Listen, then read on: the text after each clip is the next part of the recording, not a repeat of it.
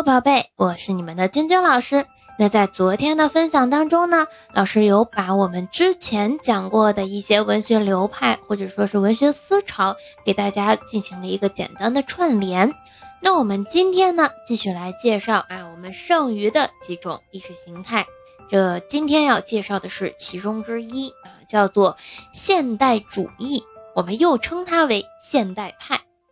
那现代派呢，它其实涉及的领域还是比较广的它涉及到绘画、音乐、戏剧、电影等领域。其实呢，它是对20世纪上半期也包括19世纪末到20世纪上半期欧美诸多具有反传统特征的艺术流派的一个总称，我们称它为这个现代主义或者叫现代派那当时呢，其实西方在这个先锋主义、颓废主义等各种这种现代文学艺术流派名称之下，兴起了一场文艺运动这种思潮流派的总称，我们就是叫做现代派。那其主要的流派可以包括后期的象征主义、表现主义、未来主义、超现实主义以及呢意识流小说等等。之前的话呢，我们也有介绍过一部分包括意识流，我们后面也会给大家就是简单的说一下。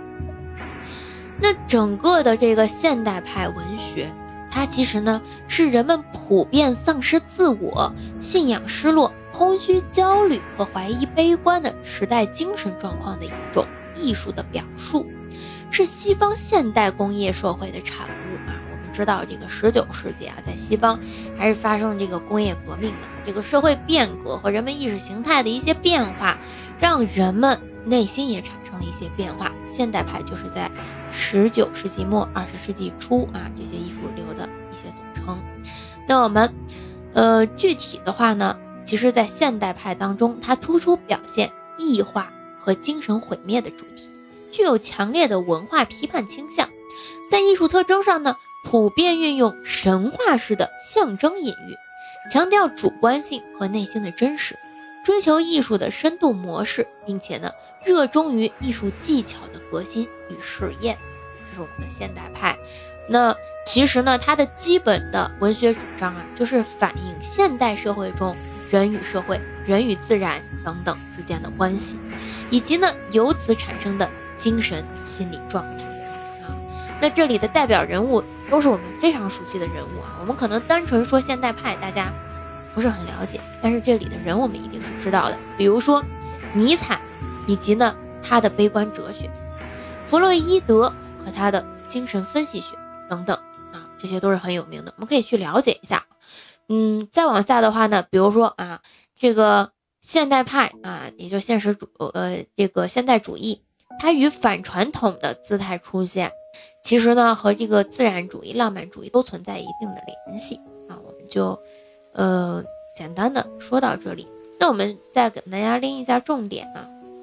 那我们的现代派呢，其实它首先涉及很多领域，再有呢它是19世纪末20世纪上半期欧美诸多流派尤其是具有反传统特征流派的总称。再往下呢，它一定注意不是包含一个流派，它呢重点是在西方工业社会现代工业社会它的影响下，人们呢普遍丧失自我、丧失信仰，内心呢就会觉得空虚、焦虑持悲观的态度，在此前提条件下，他们就去反映社会中的这个人和社会人和自然之间的一些关系，并且把由此产生的一些心理状态、精神状态描述进去。那在这个过程中的话呢，其实它有文化批判的倾向也有呢对于艺术技巧的一些探索和革新，这是我们对现代派的一个描写，它的代表人物也都是非常知名的人物那我们介绍这个现代主义现代派就到这里了，我们明天见。